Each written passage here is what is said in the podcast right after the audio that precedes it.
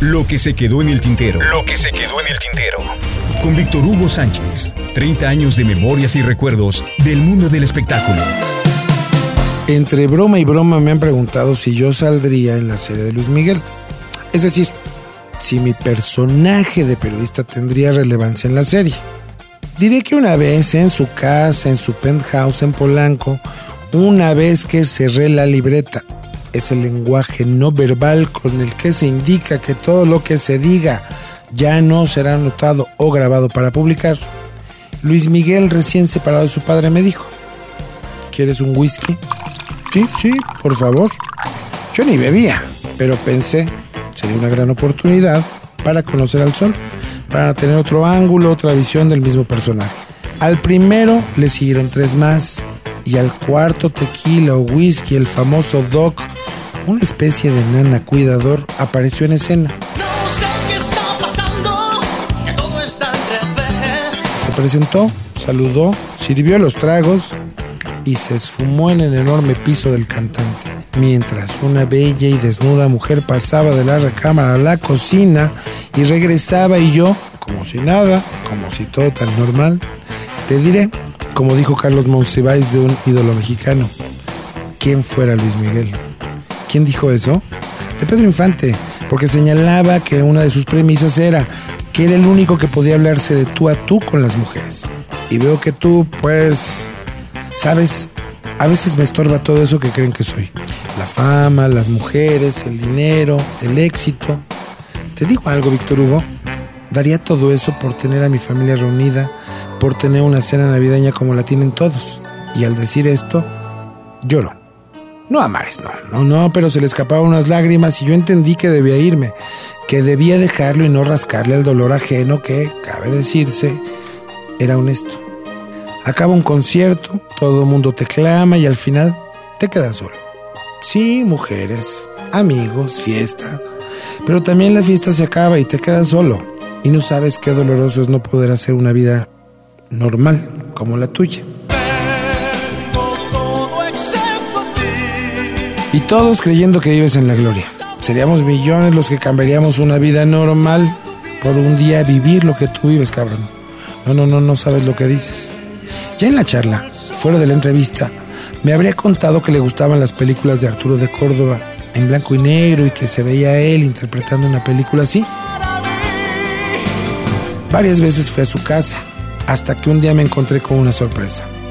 La puerta de madera había sido cambiada por una pesada puerta de metal blindada. ¿Es para resguardarlo de las fans? No, es para cuidarlo de que no se salga y haga locuras. Mickey no puede salir a la calle, Víctor Hugo. Así como si nada, es peligroso para él. Eso me contaba Joaquín Barona, uno de los managers que le conocí, cuando Hugo López era el que mandaba en su carrera. Tan cercano al sol que fue el mismo Barona quien un día me dio una de las mejores exclusivas. Joaquín, hay muchos rumores de que Luis Miguel está muerto que no se presentó al palenque de Aguascalientes y juran que la prima de la amiga es la enfermera que vio el cadáver. Víctor Hugo, por tratarse de ti, te invito en la noche a que vayas a un show privado en San Ángel. Si ellos están mintiendo, por favor, defiéndete. Ahí estuve. En una mesa de pistas, sentado al lado de Alejandro Basteri, de los hijos de Carlos Salinas de Gortar y otros adolescentes intocables. Al final del show, Joaquín fue por mí, me llevó al camerino y una vez más conversé con él, grabador en mano, y al día siguiente detonaba mi nota en el programa La Familia Teleguía y me habría valido mi regreso al Heraldo de México, diario que había abandonado por razones que en el caso. Luego de eso y del viaje que hicimos con él a Monte Carlo, yo me fui a Televisa a dirigir la oficina de prensa y abandoné la reporteada y con eso a mis fuentes. Ahora te puedes marchar. Fue hace unos siete años quizá que Alejandro Basteri me invitó a cenar un martes, para cenar el mismo día.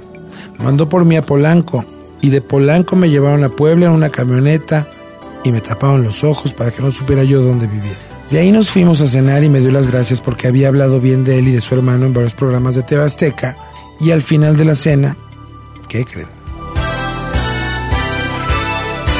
Una sorpresa. Marcó un número y saludó.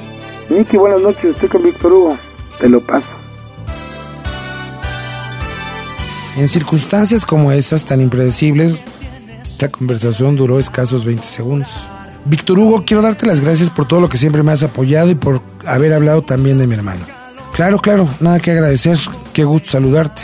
Regresé el aparato al dueño y me regresé a la Ciudad de México pensando en aquella oferta que me habría hecho Hugo López de incorporarme a su equipo como relaciones públicas y que yo, por muy pendejo, rechacé, rechacé. Que si yo saldría en la serie de Luis Miguel, no lo creo, porque yo en su vida no marqué agenda, pero él, en la mía, aún me da para hablar de aquellos años de gloria periodística.